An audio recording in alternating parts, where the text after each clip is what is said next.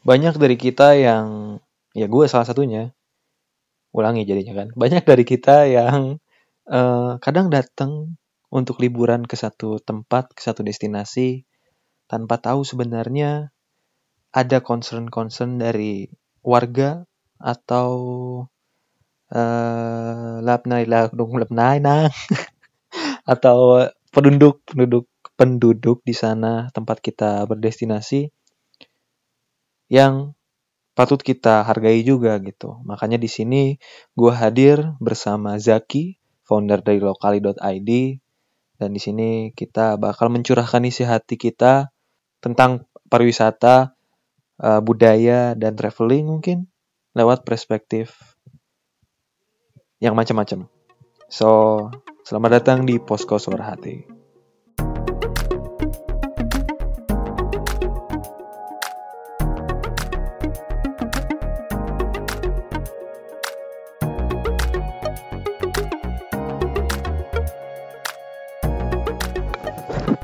Iya, uh, buat teman-teman yang dengerin podcast ini cocok banget ketika teman-teman lanjutin aktivitasnya, entah itu mungkin lagi di jalan, lagi sambil nyuci atau ngepel, lanjutin aja terus pasang earphone-nya untuk dengerin Posko Suara Hati episode ketiga. Kali ini kita bakal bareng Zaki.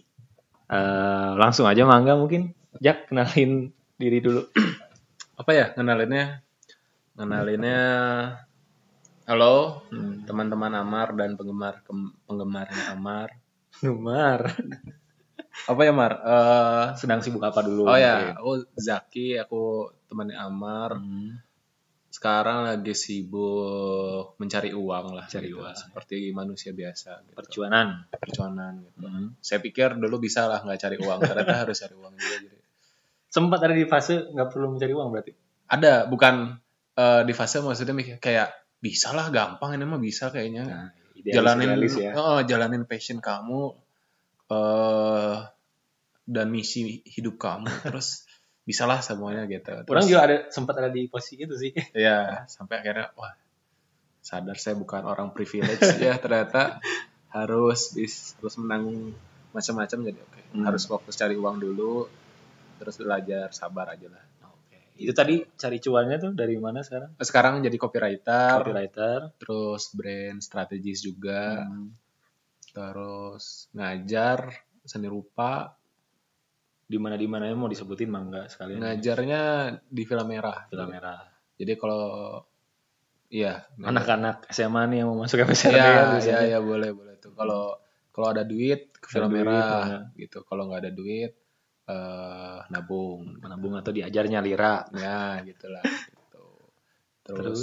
apa lagi ya Lokali, sama lokali. oh iya lokal itu hitungannya jadi hobi sekarang Oh, jadi hitungannya hobi sebenarnya. hitung hitungannya jadi hobi Ah. sebenarnya jadi kayak eh ya jadi kayak apa ya eh istilahnya kalau 30 days offline tuh eh kalau si Aryo. iya apa ya nyebutnya ya yang part time pokoknya jadi Hmm. sesuatu yang kamu pikirin banget tapi dikerjainnya secara part time gitu Ah, kamu iya, iya. punya kerjaan full time tapi mm, banyak fokusnya sebenarnya di kerjaan yang part time itu Dan itu ada di lokali. itu lo kali gitu jadi mikirnya gedenya banyaknya mikirnya di sana Hmm. tapi waktunya banyaknya dipakai buat nyari uang yang di Oke. tempat lain sebenarnya Dan sedikit cerita berarti sebenarnya lokal itu gue se orang singgung juga Hmm. di episode 0 oh iya weh. bahwa tentang perkenalan kan. Jadi eh, apalagi kan ini posko suara hati kan. Gara-gara yang posko suara tanah Posko di suara Jatar- tanah. Jatiwangi. Oke. Dan buat teman-teman lagi yang belum tahu mungkin orang juga dulu bareng Zaki Mm-mm. eh, di lokali untuk bareng-bareng eh, ngomongin lokali lah sama ada satu lagi Hana ya. sama Hana Sama Ya, Hana. halo Jadi, Hana Halo Hana kalau dengar. Dan waktu itu tuh salah satu yang sebenarnya membuat eh, kita nggak jalan bareng lagi di lokal itu karena emang tadi bahwa Zaki menempatkannya sebagai hobi, Mm-mm. tapi orang punya menempatkan lokali di hal yang lain Ah. gitu. Makanya kita eh, mungkin tidak sejalan lagi. Iya. Cuman ya namanya apa ya? Orang udah punya banyak kenangan bersama lokali Wow. dan segala macam. Jadi sebenarnya tidak bisa lepas sih dari lokali kayak Amin, gitu. Bagus, Jadi bagus. masih terus koordinasi, masih terus juga silaturahmi sama Jaki dan sekarang kita silaturahmi khusus di posko suara hati gitu. Gimana sekarang lagi fokus apa lo kali? lokali sekarang kan jadi gini waktu sama Amar kan emang eh, sampai sekarang juga Hmm. Instagramnya masih eh, travel company gitu ya. Travel sekarang company, lagi lagi mikir-mikirin sih akan ngubah itu atau enggak. Cuma Hmm. sekarang Atau mungkin diceritain dulu tuh waktu travel company atau mungkin sebelum jauh ngejelasin itunya lokal itu apa sih? jadi kalau bahasa proposalnya sih lokali itu penyelenggara wisata edukasi berbasis kearifan lokal. Hmm. gitu. Jadi kita event organizer atau disebutnya trip organizer lah gitu sebenarnya. Yang atraksi wisatanya adalah eh, berhubungan dengan budaya kearifan Hmm. lokal. Itu secara- Berarti bukan kayak kalau misalnya trip ke Lombok, Nusa Penida bukan yang gitu-gitu ya? ya bukan gitu kan kalau yang Bukan kayak gitu jadi ngutamain view gitu ya? ya Hmm. jadi kalau ibaratnya kalau di istilahnya wisata tuh ada atraksi. Hmm. Jadi ya, atraksi itu kayak apa sih yang ditawarkan sama satu destinasi Ah, untuk iya, iya. didatangi se- para wisatawan Hmm. gitu kan disebutnya atraksi gitu. Jadi nah, atraksi itu macam-macam. Ada ya tadi keindahan alam Ah, gitu iya, iya. misalnya. Terus ada lagi eh, hiburan gitu. Misalnya kan ada yang ke sana ke pantai atau misalnya ke ke tempat-tempat wisata yang mengutamainnya hiburannya gitu atau pertunjukannya. Ah, Misalnya iya. kalau kita ke Singapura kan nggak ngejar eh, alamnya ya, Iya atraksinya di sana kan hiburan sebenarnya ya. Universal Studio dan segala macam gitu. Nah kalau eh, lokali si atraksinya adalah edukasi berbasis kearifan lokal gitu. Hmm. Jadi eh ya tadi menempatkan bedanya itu sih. Jadi lebih ke si kalau paling gampang sih sebenarnya kayak studi tour gitu ya. study tour gitu ya, ya. kayak studi tour sekolah-sekolah. Nah, itu tuh sebenarnya Tapi sekarang study tour pada ke Dufan, Pak. iya ya, iya benar juga sih. Udah udah bosan Jogja, ya. Bali, bahkan Nah. aduh. Gitu kan. Jadi kayak eh ya udah bosen emang mungkin ngebosenin ya wisata beratraksinya eh, apa edukasi kayak gitu-gitu. Hmm. Jadi emang akhirnya sekolah pun akhirnya ngarahinnya ke sana karena kayaknya emang emang ngebosenin sih soalnya emang eh ya orang misalnya kayak orang ke Jogja pasti Iya. ke Tembikar lagi Iya. gitu kan. Terus atau ke ke mana lagi ya kayak batik lagi ya batik itu itu lagi aja gitu terus eh, orang nggak tahu lagi apalagi misalnya eh ya pasti ngebosanin lah. Hmm. jadi wajar gitu. Akhirnya apa study tour aja gitu yang judulnya study. Sebenarnya bobotnya malah rekreasi jadi, gitu eh, ya. jadi rekreasi gitu. Ah. nah jadi kayak eh wajar akhirnya orang bosan gitu. Nah si lokal itu sebenarnya sebenarnya bobotnya edu- edukasi banget. Cuma kita nggak mau jadi sekolah gitu. Bukan seko- jadi sekolah tapi nggak mau jadi apa ya institusi pendidikan gitu. Hmm. karena ya tadi ya saya juga bosen gitu ya belajar gitu. Kayak eh, harus baca hal serius kayak gitu jadi saya karena emang terbiasa suka jalan-jalan dan entah kenapa eh kalau ke daerah-daerah itu dibandingkan bersimpati Iya. malah lebih sering terinspirasi gitu. Jadi misalnya Oh, kayak iya, iya, iya. lagi jalan ke mana gitu, terus eh, ada orang nggak punya mobil gitu, Mm. terus jalan jauh gitu. Nah ada dua sudut pandang tuh. Yang pertama yang wah kasihan banget mereka jalan sejauh Iya. itu. gitu. berempati jadinya Ber- kan.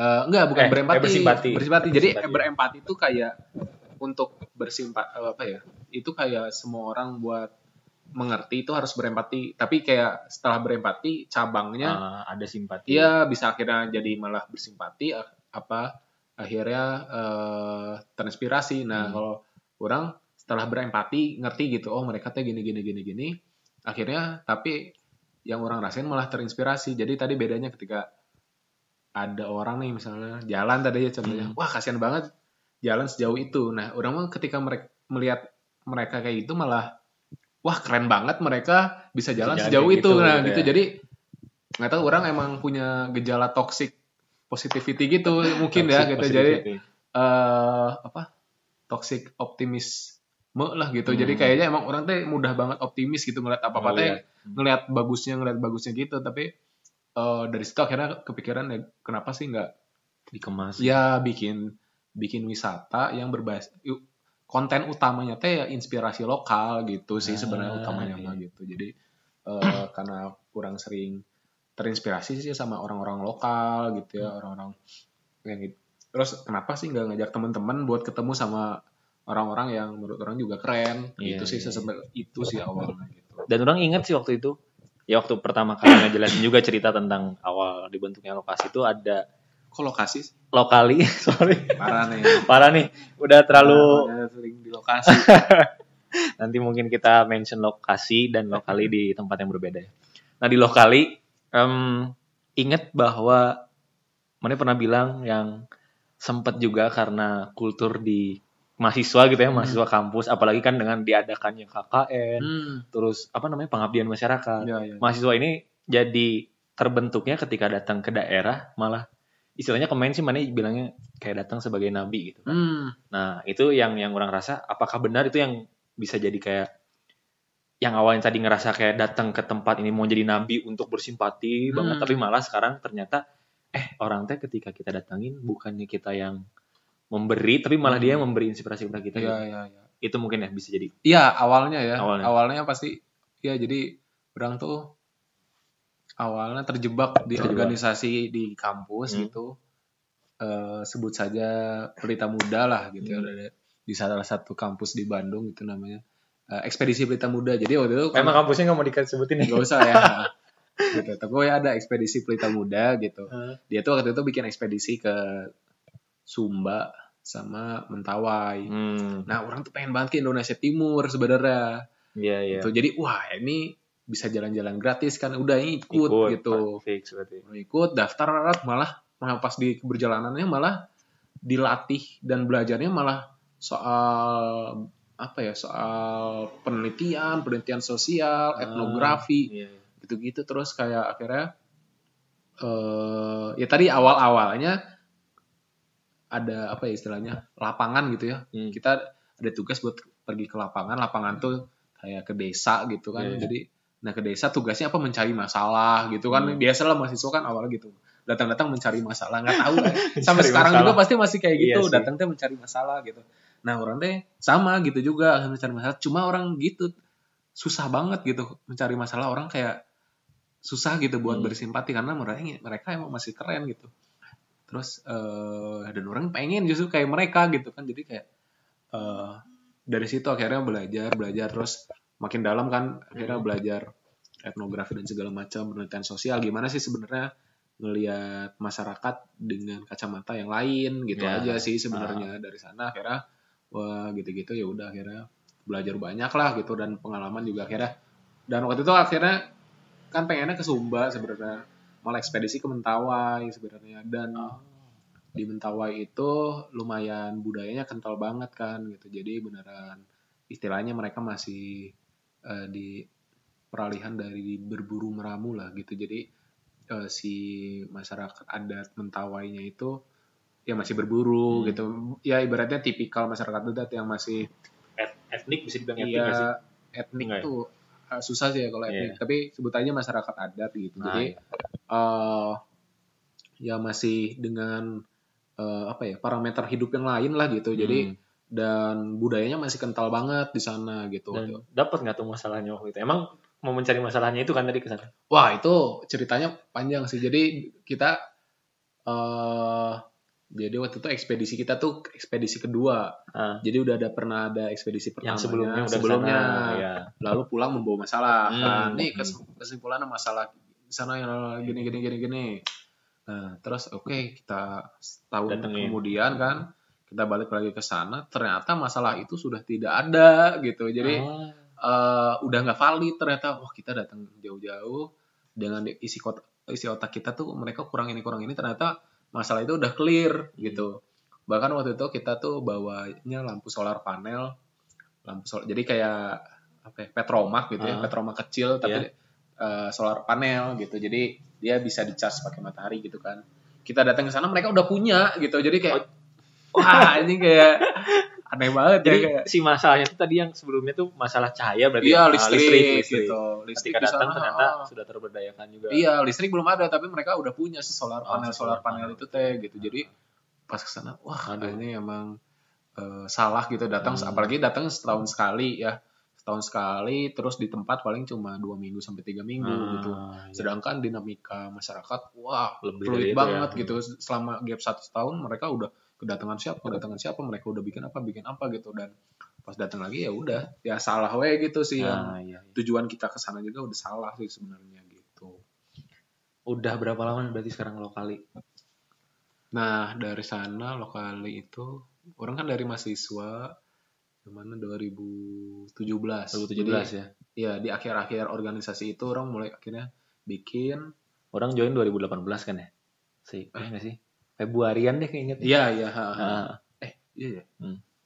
ya gitu lah gitu. jadi eh 2017 mulai trip pertama trip tuh pertama.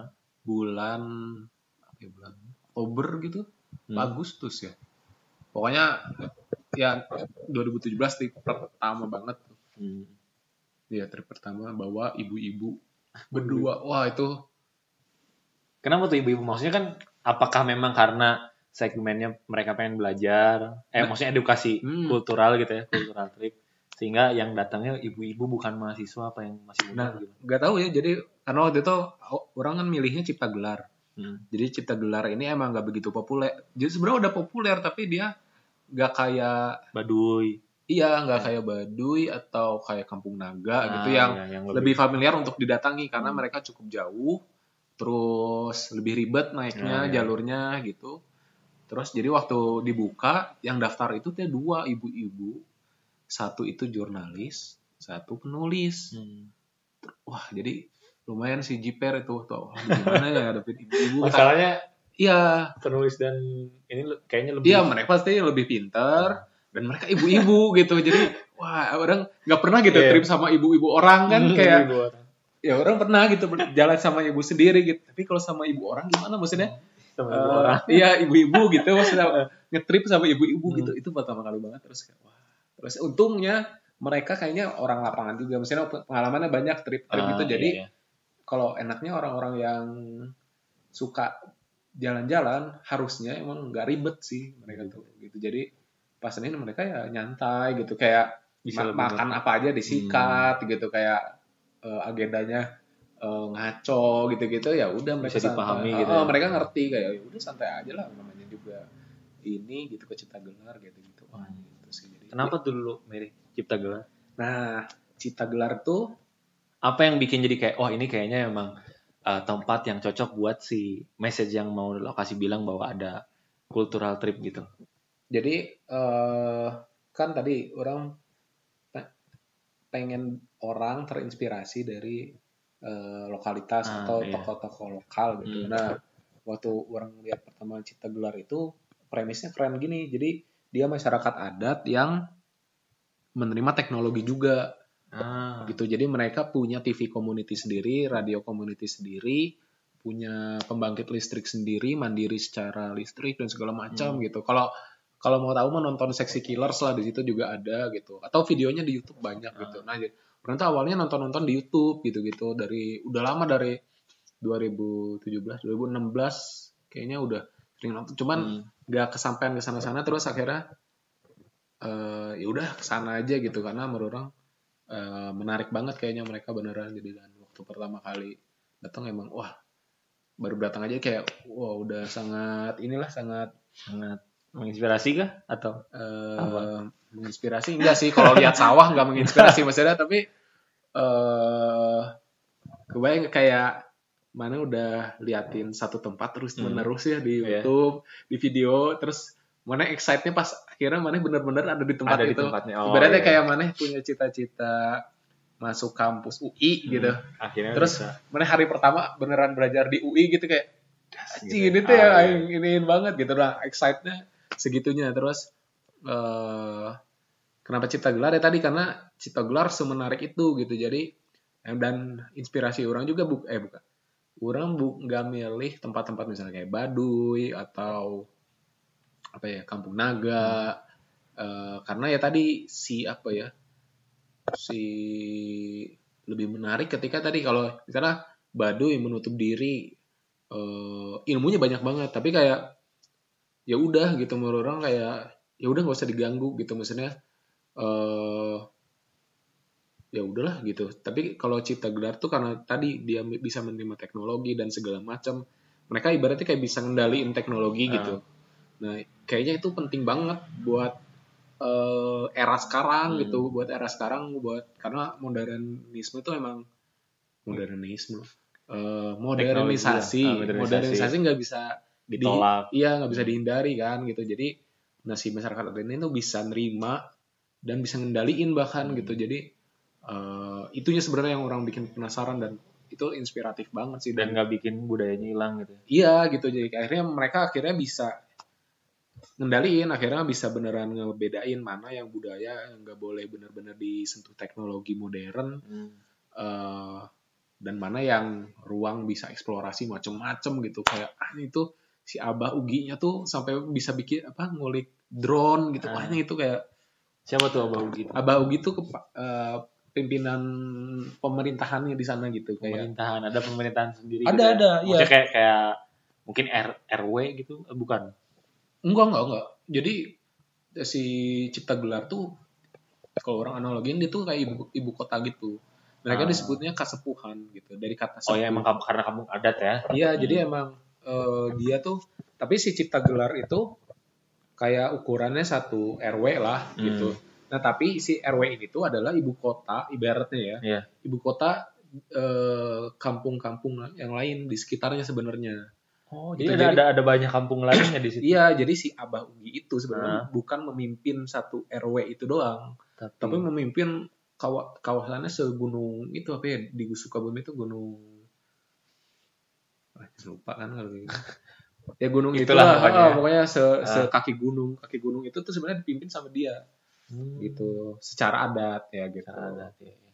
gitu jadi wah keren banget sih waktu ngobrol sama dia juga menarik banget Yang tadi sampai ngeiniin drone gitu maksudnya. Hmm, dia ngulik. ngulik. ngulik banget bahkan jadi rumahnya tuh kayak workshop kayak air kayak Tony Stark lah gitu kayak beneran gelar lah ya. Jadi kayak parabot bukan parabot eh elektronik elektronik gitu-gitu kayak wah banyak ada speaker ada ini ada ini ada ini gitu Hmm, Itu tuh berbeda sama si Abah siapa tuh lagi yang gondong? Bukan ya beda lagi ya? oh eh, Kang Eh. saya yo, kok Yogi Kang Kang Yoyo Kang Yoyo itu beda lagi ya? beda lagi Ini mah Kang, Kang apa tadi teh? Abah, Abah Ogi mah yang rada muda teh kan ya? ya Ah, iya iya. iya. Oke. Nah, dari si Cipta Gelar tuh eh destinasi lainnya kah ada atau mungkin sekarang Cipta Gelar masih aktif apa gimana? Ke sananya gitu Oh, masih masih aktif. Eh, orang terakhir tuh ke sana bulan puasa bulan puasa tahun lalu Tepat lagi bulan puasa. iya orang orang mau bikin trip tuh dua, dua bulan puasa kayak orang eh udah bodo amat bikin aja gitu terus tahun lalu cuma dua kali ke Cipta Gelar Hmm. sebelum puasa sebelum puasa banget sama pas puasa itu gitu ya udah terakhir sama itu pas lagi pas panen gak ya setelah panen eh, apa Bawa orang kan ya? oh sebelum sebelum panen Bawa orang berarti. bawa orang bawa orang gitu. sebelum panen seru sih kalau sana enak sebelum panen banget sih jadi Hmm. lagi lagi apa padinya lagi banyak banyaknya lagi banyak digantung gitu gitu jadi ya instagramable ya Iya. bagaimanapun harus lah gitu Nah, yang Dagang. yang orang tahu kan selain Cipta Gelar ada kemarin yang juga orang ikut involve ke sana adalah di Jatiwangi. nah Nah, Jatiwangi gimana jelasin Jak? Jatiwangi itu dia di Majalengka. Majalengka Hmm. terus apa ya Damar dulu lah man coba Hmm. mana gimana aja kan mana info Ah, jadi sebenarnya inti yang pengen orang jelasin juga di maksudnya pengen pengen disampaikan ke teman-teman adalah gimana kerennya si sampai posko suara tanah deh pakai jadi ah, sampai bisa menginspirasi gitu kan ya. Eh, si Jatiwangi ini jujur ketika datang pun mungkin sama ya pengalamannya sama Jaki yang nemuin apa maksudnya datang ke Cipta Gelar gitu kan. Ketika datang ke Jatiwangi kayak yang paling berkesan sih ketika ngobrol langsung sama Om siapa yang kita nginep di rumahnya dulu Pak? oh Pak Ginggi Pak Ginggi ya Om, Om Ginggi ke, ke rumah Pak Pak Ginggi. Jadi kita kemarin tuh eh, trip ke sana cuman nggak dapat tempat tidur karena lagi ramai juga yang datang ya Hmm. lagi ramai yang datang waktu itu lagi ada klub Nmax gitu nyewa tempatnya jadi kita terpaksa harus sempat nyari rumah warga apa segala macam terus Om Ginggi sebagai founder ya? Eh, ya, ya salah- sebagai salah founder, satu founder. salah satu founder dari Jatiwangi Art Factory. Jadi Jatiwangi Art Factory ini sebuah disebutnya apa ya? Gerakan mungkin ya atau kelompok, lah ya. Oh, Kelompok di Jatiwangi yang eh orang rasa sangat ngasih warna buat Jatiwangi yang tadinya mungkinnya banyak banyak eh apa ya warganya sendiri pun nggak percaya sama bahwa Jatiwangi itu ada ada ada ada spesialnya di mata masyarakat luar terus kayak nggak punya jati diri. Bahkan dia bilang kayak orang juga nggak ngerti budaya di diri sebenarnya apa gitu kan dari musik bahasa pun kayak sebenarnya agak Sunda dan agak campur Jawa kan ya, Ya. Nah, agak-agak gitulah di sana bingung sampai akhirnya si eh apa namanya Jatiwangi Art Factory sendiri yang nemuin em, bahwa bukan melestarikan budaya yang ada bahkan Hmm. dia menciptakan budaya yang ada Nah. yang yang di sana tuh waktu kemarin eh, budaya tanah ya Jack ya Ya. budaya tanah gitu sebenarnya kalau dijelasin secara panjang sih bakalan panjang banget keren banget gimana Jatiwangi dan tapi yang orang ingat nih satu dari ketika kita nginep sama di rumahnya Pak Ginggi terus besok paginya seingat Iya. seingat orang besok paginya kita ngobrol Pak Ginggi itu awal buat Jatiwangi Art Factory itu karena ngerasa orang-orang sana orang-orang terbaiknya di sana Hmm.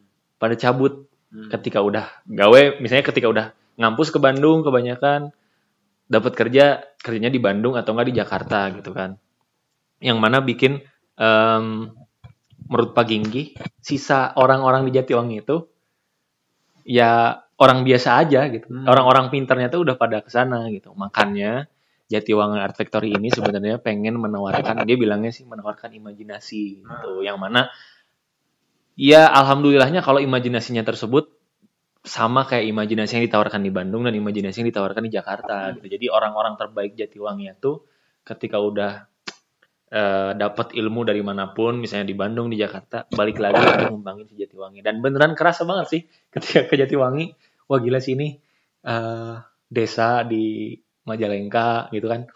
Tapi justru udah ngerasa kalah keren gitu sama orang-orang di sana. Nah, Parah sih. Kayak kantornya, terus cara pola pikir mereka dan dan gimana ya? Cara mereka eh, ngebawa masyarakat Jatiwangi untuk kembali pride sama Jatiwangi bahwa Jatiwangi itu ternyata punya budaya loh. Walaupun mungkin budayanya yang baru mereka ciptakan tentang budaya tanah kayak gitu sih.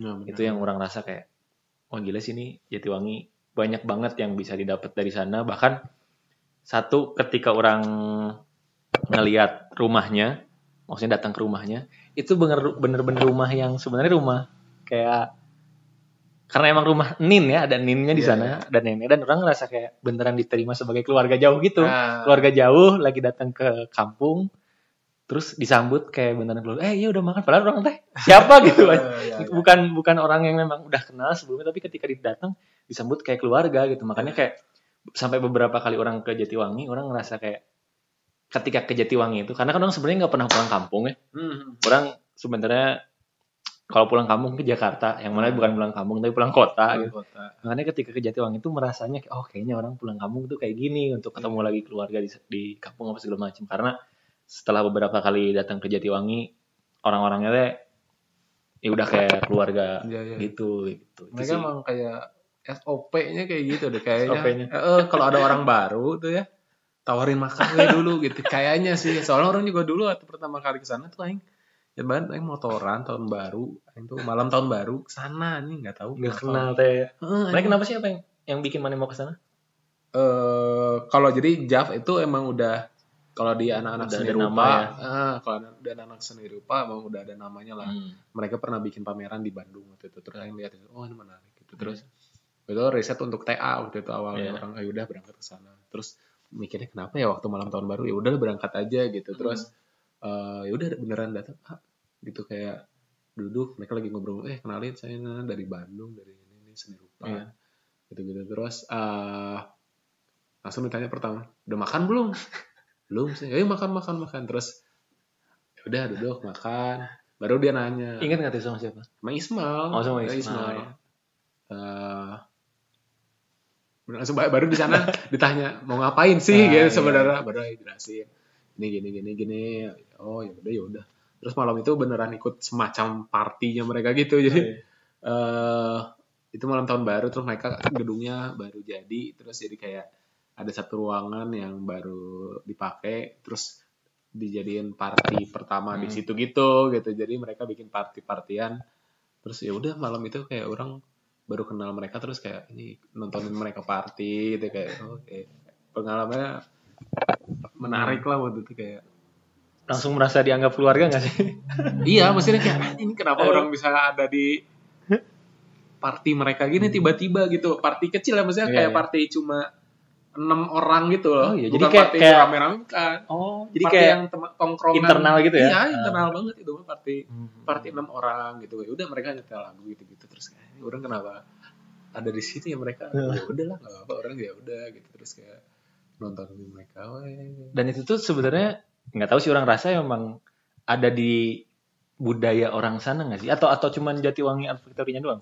Hmm, nggak tahu ya kalau Nggak maksudnya kalau budaya yang nerima banget eh itu biasa sih eh, apa ya kalau yang di daerah-daerah kayak gitu pasti nerima banget sih di desa Hmm. gitu kayak kalau ke Pangalengan gitu mana juga diem di depan rumah orang sampai sore juga pasti maghrib diajakin masuk Ah, gitu iya. sebenarnya gitu pasti gitu cuma Jaf mah ekstrim gitu Ekstrim ya? Heeh, ting saha ting jol sok boleh tidur sok boleh makan sok boleh ikut party gitu ya orang-orang beneran mereka kayaknya Iya, iya. sudah menjadikan rumah mereka teh public apa public area gitu Hmm. jadi eh, ya udah me- mereka emang terbiasa banget ada orang asing datang ke kamar eh, ke rumah mereka ke lingkungan mereka tuh udah beneran mereka udah biasa banget sih Mungkin kalau orang lain ketika datang ditanya dulu mau ngapain gitu kan. Heeh. Kalau tadi ya udah sini ayo makan gitu. Iya, Makan dulu nggak gitu, kenal dan kayak- makan itu bukan yang kayak di luar ya, Jack. Bukan yang di pinggir jalan tapi Iya. beneran disuruh masuk rumah. Iya ke dapur Heeh. gitu kan, ke dapur mereka gitu. Jadi sok ambil mah. Beneran Iya. masuk di kayak apa? Ruang makan keluarganya kan gitu kayak.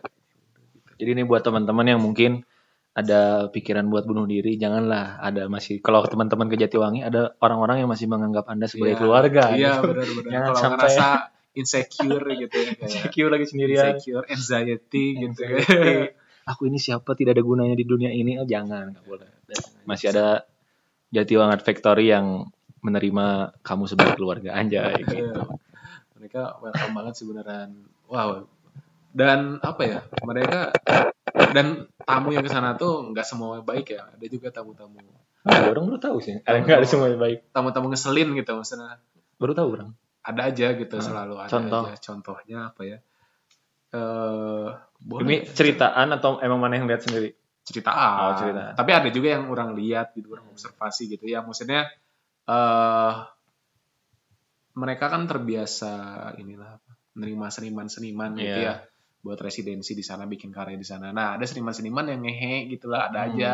Biasanya seniman-seniman dari luar gitu, Luar negeri. luar negeri Hmm. gitu. Jadi eh, jadi menjadikan mereka teh semacam inilah gitu. Yang kemudian datang-datang, orang seniman, hok bantuan orang gitu, Ah, tah, kayak iya, gitu. iya, Jadi iya. kayak Sengenah gitu ya. malah mereka juga nggak butuh-butuh amat mana yang ada di sini gitu Iya, kayak iya, iya. gitu jadi kayak eh ya sebenarnya segitunya sih ya dibantuin mah pasti dibantuin tapi Hmm. akhirnya kayak ya udah nggak usah ke sini lagi juga nggak apa-apa gitu Hmm, dan eh ya gitu nah menariknya Jatiwangi sama Cipta Gelar tuh punya attitude yang sama Apa tuh? Ya tadi itu ketika ngelihat orang luar yang attitude yang bener gitu Hmm. mereka tuh ya eh bisa eh, tegas gitu maksudnya ngatain apa maksudnya ih mana jangan kayak gini gitu atau Oh iya.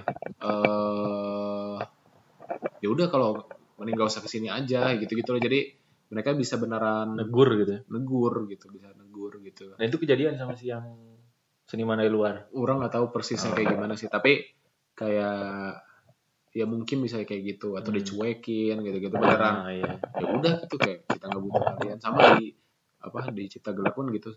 Mungkin kalau di Sunda mah gitu ya nggak nggak diusir nggak gitu. Cuman Nah, mentok-mentok dicuekin gitu. Ah, kayak iya, iya. naon sih ya nggak usah dicuekin. We gitu Iya. kayak mana di sana teh nggak nggak ya udah dicuekin aja. Di Cipta Gelar pun gitu. Kalau misalnya mana minta macam-macam ya udah paling dicuekin doang Nah, sih gitu jadinya Sama sih tadi kayak misalnya merujuk kan dari tadi yang ke Pangalengan juga orang ketika udah sampai sore disuruh masuk, hmm. di Gelar suruh makan apa baik banget dan tadi merujuk lagi ke Sunda mah kayak gitu. Orang juga kadang Oh. ngerasa mungkin memang orang Sunda kan terkenalnya semayahnya. Ah, Jadi kayak iya. entah kenapa jadi nenek orang juga Sunda dari ibu kan. Lagi nyiram tanaman depan rumah, orang lewat. Neng, balik ke mana? Iya, gini, gini, gini, ini malah gini, basa oh." basi ya Ah, terus beresnya orang tanya, Nin, itu siapa? Nggak tahu, orang lewat.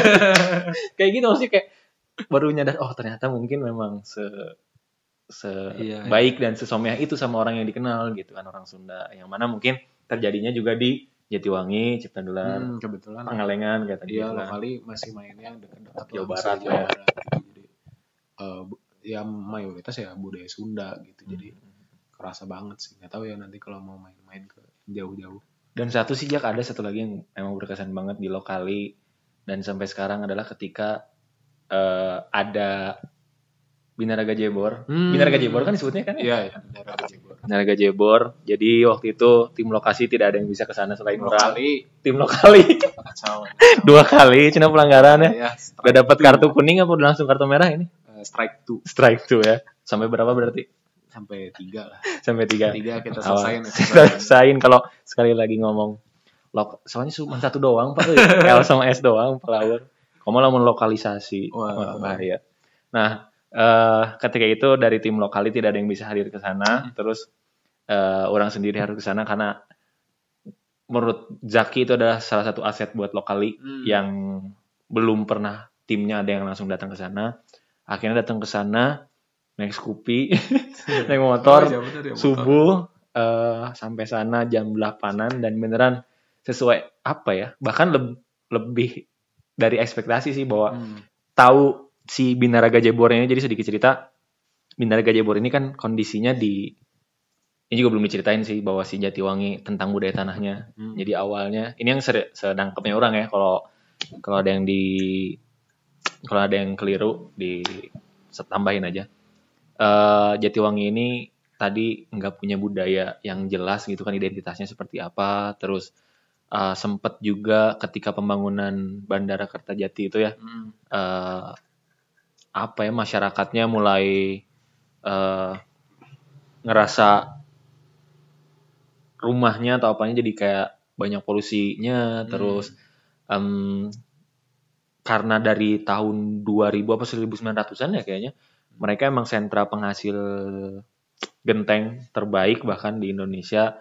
Em, lama-lama tuh tersingkirkan sama em, bahan pengganti dari genteng. Entah mungkin apa ya? Baja ringan. Baja ringan segala macam gitu. Karena secara ekonomi juga makin turun tuh si si si sentra gentengnya. Makin turun makin turun. Terus makin ditambah lagi yang tadi yang pembangunan Kertajati Jatiwangi jadi lebih apa ya bisa dibilang eh, kawasan pembangunan yang jadi kurang asri lah gitu nah warganya jadi makin ngerasa eh naon sih gitu orang teh gitulah intinya orang juga Hmm.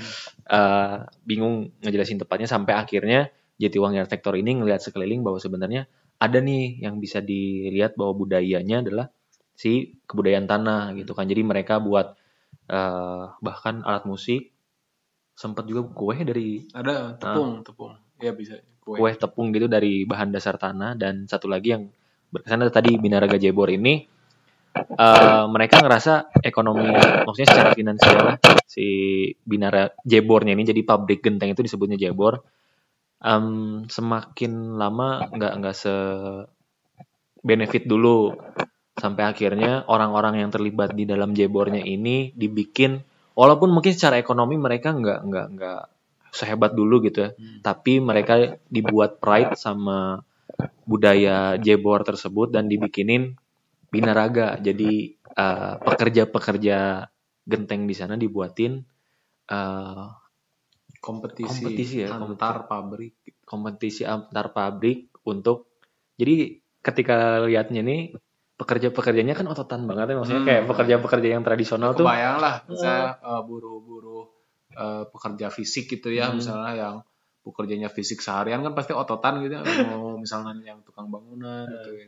sama lah eh, yang bekerja di pabrik genteng Hmm. pun ototnya tanpa ngejim-ngejim ya. tanpa nge-gym gitu tanpa ke fitness gitu mereka mah ya udah sehari-hari wae gitu badannya akan Nah. jadi bagus gitu kan. Dibikinin kompetisi binaraga kayak aderai-aderai gitu yang Ah. dibalurin minyak oil gitu kan terus ngeragain tapi sambil bawa genteng Nah. sambil ngeliatin budaya Jatiwangi kayak gimana dan itu udah berjalan ke lima lima, ya. lima ya tahun ini lima kayaknya Ya, Atau- 2019 itu kelima. oh 2019 kelima berarti nanti ada yang keempat nah udah berjalan sampai kelima kali dan beneran parah sih keren banget ketika datang pun terus balik lagi itu orang sendiri ke sana Hmm. tanpa jaki karena kan sebenarnya penghubung orang sama lo Ah, sama si Jatiwangi ini adalah Jaki yang Ah. selalu kenal tapi ketika ke sana pun masih diingat gitu oh ya baturan nasi Jakinya kayak kayak ah, kayak masih bahkan sampai acara beres disuruh makan kan makan makan siap gini gini gini ketika beres makan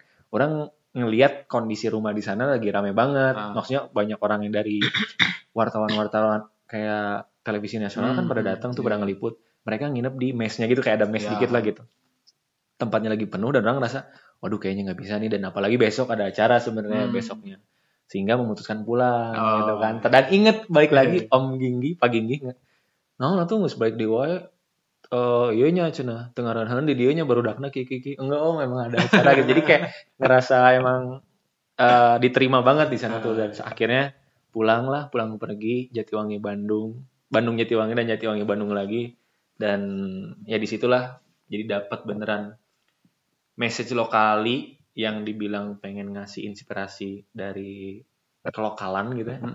Dapat banget sih. Walaupun mungkin orang sebagai timnya tapi dapat dapat aja Iya, gitu. iya. Pasti sih emang itu harapan juga sih sebenarnya. Maksudnya ketika apa orang juga selalu selalu apa ya ngajakin orang, ah, gitu. Pasti ya timnya harus harus paham dulu lah kan gitu. jadi kayak senang sih kalau pas apa Amar juga dapat gitu soalnya itu penting banget sih jadi kayak beneran jadi emang akan susah dijelaskan ketika Iya sih eh lokal itu mau apa mau apa udah dateng aja gitu pasti ngerti gitu Hmm. jadi eh makanya dari tadi orang juga ngomong agak belibet iya, karena agak susah gitu, karena emang nggak bisa- nggak bisa dijelaskan Hmm. terdefinisikan gitu loh Iya. apalagi mungkin masing-masing orang ada pengalaman yang Iya, kan beda di personal, tempatnya personal gitu-gitu. banget gitu sih Eh, apa menjual inspirasi kan susah ya kayak "Aing mau bilangnya apa juga gitu iya tapi intinya gitulah gitu datang kamu akan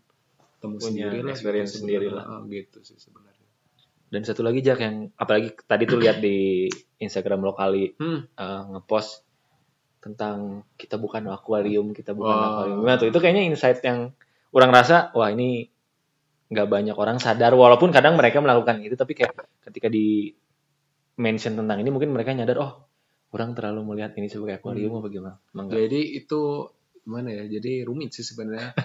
Eh, jadi istilah akuarium tuh kayak akuarium kan gini ya kayak misalnya kita mengkoleksi sesuatu gitu ya ditaruh di akuarium atau eh, ikan lah gitu ya ikan kita kenapa sih melihara ikan gitu and John buat dilihat ya ya buat dilihat kan Ah. buat ya hiasan kan Ah. sebenarnya ikan hias namanya Iya, juga kan gitu jadi eh, istilah akuarium kan buat sesuatu hiasan Hmm. gitu jadi eh, ada satu fenomena di dunia pariwisata khususnya yang atraksinya budaya gitu jadi eh, wisata-wisata budaya ini akhirnya eh, bukannya membawa orang-orang si wisatawan ini melihat budayanya Hmm, secara langsung di masyarakatnya hmm. tapi malah mencabut budayanya untuk dibawa ke wisatawan oh iya, gitu. Jadi akhirnya si budaya itu ter apa ya?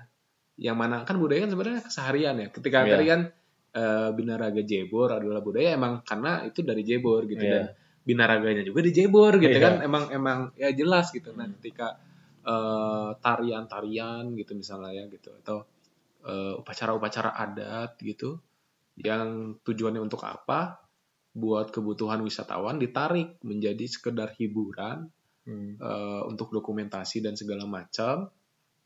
eh ya tadi jadi esensi nilai-nilainya jadi bergeser gitu. Itu sebenarnya yang akhirnya eh bikin wisata tuh jadi nggak ramah sama budaya gitu. Akhirnya menggeser nilai-nilai budaya tadi gitu akhirnya. Nah si akuarium itu sifatnya juga hampir sama. Kalau sebenarnya nggak se- hmm, akuarium tuh akhirnya jadi ada tempat-tempat yang atraksinya budaya, tapi sebenarnya budayanya udah nggak kayak gitu Ah. gitu. Jadi emang dikemas kayak ini ada yang datang nih, ayo Iya kita. gitu. Jadi akhirnya mereka mem- mempraktikkan hal-hal yang mereka eh, lakukan itu untuk ditonton gitu. Untuk Hmm. ditonton untuk orang-orang yang datang gitu. Iya, Akhirnya eh, itu dan eh, dan nggak masalah. Mungkin ada warga masyarakat-masyarakat yang rela gitu Iya. kayak gitu yang eh, ya kita mah nggak apa-apa yang dapat uang juga gitu kan gitu. Ada yang maksudnya beneran jadi kampung tenun gitu ya mesinnya gitu. Iya. Eh, mereka rela tuh beneran ya udah nenun aja setiap hari nanti ada wisatawan minta potret dan segala macam gitu interaksi nggak apa-apa gitu kalau ada kampung wisata yang kayak gitu nggak apa-apa tapi eh, ya tadi kayak cipta gelar jatiwangi gitu mereka tuh nggak mau kayak gitu gitu. Nggak mau Hmm. budaya mereka sekadar jadi tontonan doang. Ya nggak apa-apa ditonton. Maksudnya ketika Binaraga Jebor juga kan Ditonton, ditonton ya. ya ditonton warga lokal ditonton warga yang dari luar masuk TV bahkan gitu-gitu. Nggak apa-apa. Tapi tujuan utamanya mah bukan untuk sekedar ditonton tapi untuk ya tadi buat buat kehidupan di sana. Maksudnya Iya. binaraga jebor ya untuk siapa sih sebenarnya? Buat para buruh jebor sebenarnya itu teh Bukan buat yang nonton ya. Iya gitu. Misalnya kayak upacara adat, upacara adat untuk apa ya buat warganya gitu, bukan buat eh, apa ditonton atau apalagi ditukarkan dengan nilai ekonomi gitu misalnya. Nah, Ini saya bayar kamu, kamu upacara adat ya gitu. Wah, itu akan sangat merendahkan nilai eh, budaya tersebut itu, ya. gitu. tapi itu kayaknya banyak terjadi dong berarti. Cukup banyak sih, bahkan maksudnya eh banyak banget sih maksudnya kayak praktiknya dari yang sepele gitu ya dari yang desa-desa yang kita sekedar foto nggak minta izin terus kita upload dari hal-hal yang kayak gitu Ya. hal-hal sederhana itu sampai ke hal-hal yang dilakukan oleh pemerintah sendiri bahkan gitu. Ada tuh ya. ada maksudnya sesimpel gini ya misalnya ketika kita keluar negeri gitu Iya. Apa sih yang kita tawarkan ke mereka teh gitu? Ya tarian-tarian gitu. Hmm. itu tuh ya sebenarnya bukannya merendahkan tapi ya itu keren gitu. Tapi kalau tarian-tarian itu teh tidak dilengkapi sama esensi-esensinya gitu itu akhirnya sama orang luar cuma jadi tontonan gitu. Wah Ah. menarik eksotis eh gitu. Jadi ya harusnya sih ketika kita bawa gitu sesuatu budaya di- itu udah jelas mencabut gitu. Udah jelas itu untuk hiburan kan gitu Iya. kita bawa ke sana gitu. Tapi ya seenggaknya dilengkapi sama, Sama pengetahuan pengetahuan dan nilai-nilai budaya yang emang ada di aslinya Hmm. si budaya. Tarian ini teh untuk apa sebenarnya dilakukannya dan segala macam gitu-gitu. Jangan kita nampilin itu tuh seakan kita teh kayak perlu banget menghibur gitu. Iya. menghibur orang asing gitu di "Nih, kita eksotis gitu tonton kami gitu ya gitu. Datang ke tempat kami gitu. Padahal nggak serendah itu maksudnya ada di balik esensi tadi di baliknya ada iya esensi-esensi. ada gitu gitu jadi emang eh, ya jangan sekedar hiburannya doang Iya. gitu jadi emang itu praktik itu masih mayoritas wisata massal kayak, Kayak gitu, gitu ya. sebenarnya yang bertema budaya gitu misalnya jadi eh, banyak banget lah daerah-daerah yang ya tadi wisatanya udah udah apa eh budayanya udah nggak kayak gitu gitu sebenarnya misalnya tapi ya karena ada wisatawan aja kita bikin kayak gitu Dampaknya sampai gitu gitu. iya dampaknya bisa bisa kayak gitu jadi beneran apa ya eh, Esensinya budaya iya hilang terus esensi mereka budayanya hilang. orang orang lihat bahkan kayaknya nih bisa jadi eh, si pelaku budayanya malah menghilangkan tadi esensinya terus ketika ada wisatawan datang ya mereka karena mungkin apalagi kita kan bilang ada pertukaran ekonomi Hmm. karena itu ketika ada yang datang oh mereka mau melakukan ini karena pengen dapat ekonominya gitu maksudnya iya bisa iya, jadi bisa bisa kayak kayak kan. gitu dan sebenarnya mungkin salah nggak salah ya ya nggak sih iya salah nggak salah maksudnya eh, nggak menyalahkan Iya, gitu tidak ya menyalahkan. kita nggak menyalahkan kita harusnya sih paham lah kondisinya Hmm. segala macam itu bukan oh, banyak lah ininya cuma eh, akhirnya ya tadi si si dari dua-duanya. Kalau lokalis sih percaya wisata yang ramah budaya itu diciptakan dari masyarakat yang mandiri dan wisatawan yang cerdas. Nah iya. gitu. Jadi ketika em, contoh kasusnya sering soalnya ketika masyarakat satu masyarakat meng, apa namanya menopangkan hidup mereka sama wisata. Jadi Ah, penghasilan pertama eh penghasilan utama mereka tuh benar-benar dari wisata itu tuh akan benar sangat sangat destruktif untuk uh, budayanya gitu. Jadi beneran akhirnya segala macam-macam dijual gitu ke wisatawan. Beda sama kayak cipta gelar gitu. Mereka wisata iya gitu. Ada kok orang-orang ke sana yang liburan doang, selfie doang ada, Hmm. tapi mereka nggak nggak peduli gitu karena mereka kebutuhan dasarnya udah dipenuhi gitu. Jadi udah udah ke- kehidupan dasarnya udah mandiri lah gitu. Secara basic kehidupannya udah udah terpenuhi. Jadi mereka nggak akan tergoda gitu sama tawaran-tawaran wisatawan yang ini dong, ini dong, minta tolong ini dong, yang ah gitu gitulah yang rewel-rewel gitu. Jadi mereka akan ya udah cuekin aja yang gitu-gitu. Di satu sisi ya tadi wisatawannya pun harus cerdas, harus tahu oh ini nggak boleh diusik yang kayak gini-gini. Apa tuh yang ngebedain menurut Jaki? Oh, ini wisatawan yang cerdas tuh udah kayak gini dan yang nggak cerdas tuh kayak gini. Atau mungkin sekalian kalau ada tipsnya. Hmm. Eh, Karena kan kayaknya masih banyak nih yang orang ngerasa ya udah wisatawan wisatawan sih. Ternyata oh ada wisatawan cerdas gitu. Iya, bukan wisatawan cerdas ya waktu itu orang nemu sih istilahnya. Cuma aware gitu ya, Iya, iya. mindful ya sih. Mindful. Jadi eh, wisatawan yang apa ya mindful bahasa Indonesia apa ya? Hmm. Sadar gitu ya. sadar. Iya iya bisa jadi. Gitu Kayak, yang jadi eh, punya kepekaan gitu ketika datang. Jadi mindsetnya gini lah, kayak kita ke rumah orang. Jadi bedanya gini, ada tata krama, ada sopan Iya, santun. jangan kita mindsetnya kayak kita datang ke hotel. Kalau kita Ah. datang ke hotel, Pengen dilayani. pengen dilayani gitu. Mindsetnya kayak kamu berkunjung ke rumah saudara gitu. Ya masa kita minta dilayani ya? Iya, iya. Ya kita akan eh, datang ya udah beneran. Ya mungkin akan dilayani tapi kita nggak minta gitu. Hmm. Gitu. Dan kita menghargai apa pun yang dia sediakan gitu. Atau kalau misalnya datang ke rumah saudara yang di daerah lain gitu ya udah kita beneran hargai apa yang eh, mereka lakukan gitu. Kalau mau ngambil barang ya bilang, mau moto bilang gitu. Jadi mindsetnya itu aja sih sesimpel eh, bedain ketika kita datang ke hotel sama ke rumah saudara sih simpel Hmm. itu sih akan merubah semua cara kita berwisata sih Iya, sebenarnya iya, gitu. Jadi eh, hal-hal sepelenya mah misalnya kayak moto ya tadi ya moto eh, sebisa mungkin izin gitu. Ada misalnya kalau nggak harus eh, ada yang daerah-daerah yang memang harus izin personal. Ada daerah-daerah yang harus izinnya udah ketika diizinin dari ketua adat udah cukup gitu ya. Hmm. Jadi ada beda-beda. Terus eh, apa ya? Terus misalnya bahasa gitu. Sebisa mungkin bah- belajar bahasa sana Iya. gitu. Hargai bahasa sana. Terus jangan merendahkan budaya di sana gitu merendahkan tuh misalnya kayak menertawakan Iya. kayak eh, bilang wah ini primitif ya ini aneh ya gini gini gitu. Jadi eh, apa pun yang beda ya hargai aja keputusan mereka gitu. Terus eh, tadi sebisa mungkin ketika apa ya yang paling sering eh, paling ya hargai jadi jangan minta macam-macam aja sih gitu. Iya, misalnya kayak eh kalau di sana lagi gak musim panen gitu ya Tapi kita datang pengen lihat panen Iya, terus tapi dipaksain. heeh, saya mau lihat dong itu susunan padinya gitu. Ya lagi nggak panen gimana Iya, gitu ya.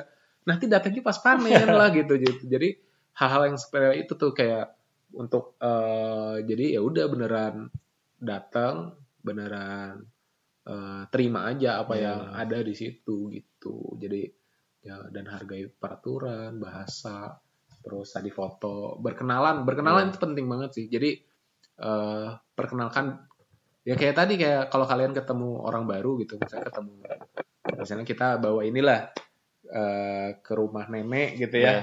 bawa eh, keponakan belum kenal ya pasti dikenalin dulu Iya. kan. Ini keponakan saya misalnya. Ini namanya ini sekolah di sini sini. Nah hal-hal gitu pun penting banget tuh jarang. Eh, banyak wisatawan datang foto pergi aja Nah, malah kayak sekedar halo bu na- kenalan nama saya ini dari Bandung boleh saya foto boleh ya udah gitu nggak apa-apa Hmm. itu jadi hal-hal sepele sih sebenarnya gitu yang akhirnya eh, datangnya dari mindset tadi ngebedain ketika datang ke hotel atau datang ke rumah saudara Iya, Itu iya. aja sih. Bahkan orang nggak tahu sih, orang ngerasanya kadang justru yang ters- yang kayak gitu-gitu tuh diciptakan juga sama pemerintah nggak sih?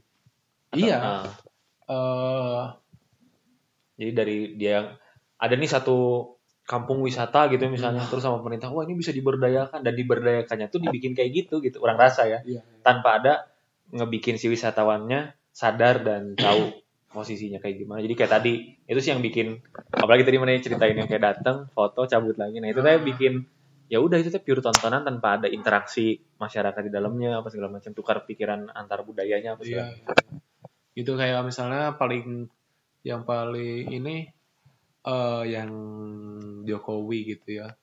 Ini bukan Jokowi sih pemerintah gitu ya maksudnya. Pemerintah bikin yang Labuan Bajo sebagai destinasi premium. ini baru ya baru? Baru eh, katanya La- Labuan Bajo itu destinasi premium katanya. Jadi fasilitasnya premium gitu. Malahan sebenarnya harusnya destinasi premium itu bukan fasilitasnya yang premium menurut orang tuh, tapi interaksinya yang premium. Iya, Jadi orang. Eh bukan datang cuma terus pergi lagi gitu. Enggak tapi datang tuh beneran masuk ke rumah ngobrol Iya, iya. bisa cerita tukar cerita gitu. Nah, itu menurut orang itu premium tuh di situ sebenarnya. Yang nggak bisa kita eh, dapetin ketika datang ke Dufan gitu. Kita nggak bisa datang ke museum gitu. Nggak bisa datang ke wisata-wisata massal gitu. Ketika datang ke masyarakat ke komunitas gitu ya itu yang disebut premium tuh ya tadi ceritanya inspirasi dari masyarakat lokal bukan fasilitasnya premium kayak eh, fasilitas premium ke hotel Iya. aja gitu ngapain kita dan itu salahnya eh, selalu dibikin seperti itu gitu Hmm. kayak eh, mereka tuh nggak ngerti kenapa nih ya kita teh misalnya atau eh, orang teh pengen datang ke satu daerah yang menarik ya sebenarnya kan yang menarik orangnya gitu Iya, ya selalu bukan. itunya gitu tapi kenapa malah yang di Polesnya malah fasilitasnya dan segala macam? Mungkin ada lah fasilitas standarisasi ada gitu Hmm. ya kayak misalnya toilet bersih gitu atau yang gitu-gitu. Mah cukup gitu asal cukup aja gitu. Tapi sampai premium, premium. ah, jadi kayak apa? orang justru ngedengarnya jadi kayak di premiumin kayak hotel banget sebenarnya. Iya jadi gitu. kayak, dan itu akan bikin jarak banget. Apalagi Nanti- fasilitas gitu. Iya apalagi yang premium. Nanti kalau premium pasti dipagerin nah, gitu warga lokal jadi nggak punya boleh, akses ah. ke daerah-daerah tersebut gitu jadi kayak asli. gitu-gitu akhirnya malah jadi nggak berpihak gitu nggak berpihak sama si masyarakat dan akhirnya sebenarnya kerugiannya jadi dua sisi gitu si masyarakatnya jelas rugi Iya, sebenarnya karena dirugikan dengan fasilitas segala macam daerah mereka jadi terisolasi sendiri gitu dan warga ya, sebenarnya secara tidak sadar pengunjung pun dirugikan hmm. Atraksi terbesarnya pun hilang gitu Iya, yang mereka dari mana? cari gitu yang mana itu interaksi tersebut sama si budaya iya, itu sendiri ya gitu jadi kayak sebenarnya serba salah dan kenapa dilanggengkan kayak gitu ya nggak tahu juga sih maksudnya itu kompleks ya gitu tapi ya, ya bisa dimulai gitu dari kita gitu Iya. dari ketika tadi eh ya kan si orang bikin kayak gitu juga kan ada pasarnya ya iya gitu. benar walaupun ya tetap salah dia lah gitu Salah menurut orang. tapi selalu ada pasarnya gitu. Nah si pasar ini yang harus teredukasi gitu. Jadi harus dua sisi gitu. Tiga sisi ya bahkan sekarang harus masyarakatnya harus cerdas eh masyarakatnya harus mandiri eh, wisatawannya wisatawan harus cerdas. sama pengelola atau pemerintah nah pemerintahnya juga harus harus apa ya pemerintah. Oke, saya support Jaki buat jadi Menteri Pariwisata selanjutnya.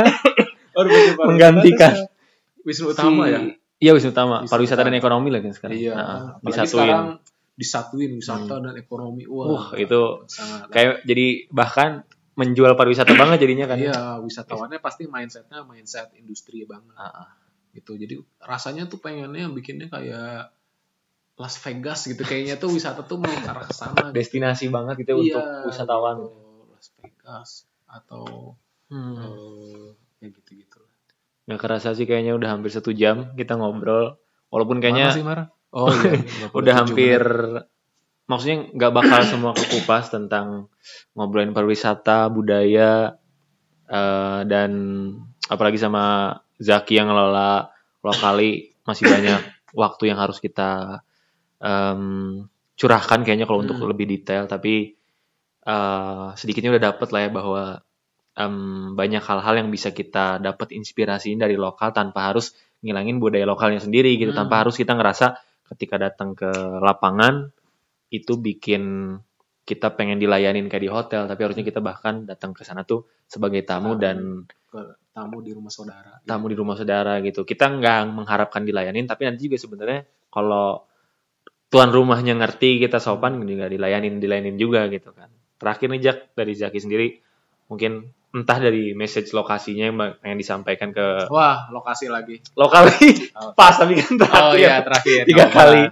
oke kemen sekarang juga soalnya nyebut lokasi suka lokali pak Oh gitu Pak bagus, Tuker. bagus, jadi bagus. kadang sama lah gitu karena beda dikit lah nah gitu dari message dari lokalinya ada yang ingin disampaikan nggak untuk orang banyak gitu atau Hmm. bahkan dari message atau pesan sendiri dari Jaki yang pengen disampaikan mangga Eh, pesannya sih ya tadi wisata tuh buat lokali sih eh, intinya bertemu orangnya gitu Hmm. aja sih sebenarnya. Jadi setiap kita berwisata jangan lupa selalu ketemu sama orangnya gitu. Jadi eh, karena ya yang menginspirasi mah manusia bagaimanapun cerita dari eh, orang-orang di sana gitu. Jadi prioritasnya kalau lokali selalu ya wisata ya pasti ketemu sama orang-orang di Orang-orangnya. sana itu aja sih Gitu sebenarnya heeh. Hmm. kalau yang tadi sisanya banyak lah udah udah udah inilah intinya tadi ya apa eh, wisata yang ramah budaya itu lahir dari tiga berarti ya tadi Tiga. ya dari masyarakat yang mandiri Cerdas. wisatawan yang cerdas dan pemerintah yang sadar lah sadar tuh pemerintah sadar sadar itu paling dan eh, jadi Jaki juga sebenarnya eh, orang pernah eh, ceritain tentang Jaki di Instagram di pro- di apa ya konten hashtag kenalin. Wih. dan satu sih maksudnya yang selalu orang ingat gitu bahwa orang terinspirasi dari Zaki dan apalagi ketika dikenalin banyak banyak apa ya banyak orang di Jatiwangi atau bahkan ketemu banyak orang gara-gara lokali gitu kan. Satu yang orang quotein gitu orang bikin quotesnya adalah dan yang terpenting adalah sikap kita yang tak harus mengguru ketika di atas dan tak menunggu diberi ketika di bawah. Hingga kita semua ada dalam semangat berbagi tanpa ada rasa yang merasa lebih di atas atau merasa lebih di bawah. Itu sih yang kurang rasa kayaknya. Banyak orang luput apalagi kayak tadi kan ketika datang ke tempat uh, destinasinya merasa pengen kayak di hotel itu kayak ngerasa di atas kan. Hmm. Nah, kita kayaknya harus lebih punya semangat berbagi tanpa ngerasa di atas dan ngerasa lebih di bawah. Gitu aja kayaknya uh, Posko Suara Hati episode 3 ini ngobrolin pariwisata dan budaya bersama Zaki. Uh, sampai jumpa. Terima kasih. Wassalamualaikum warahmatullahi wabarakatuh. Waalaikumsalam. Tuh.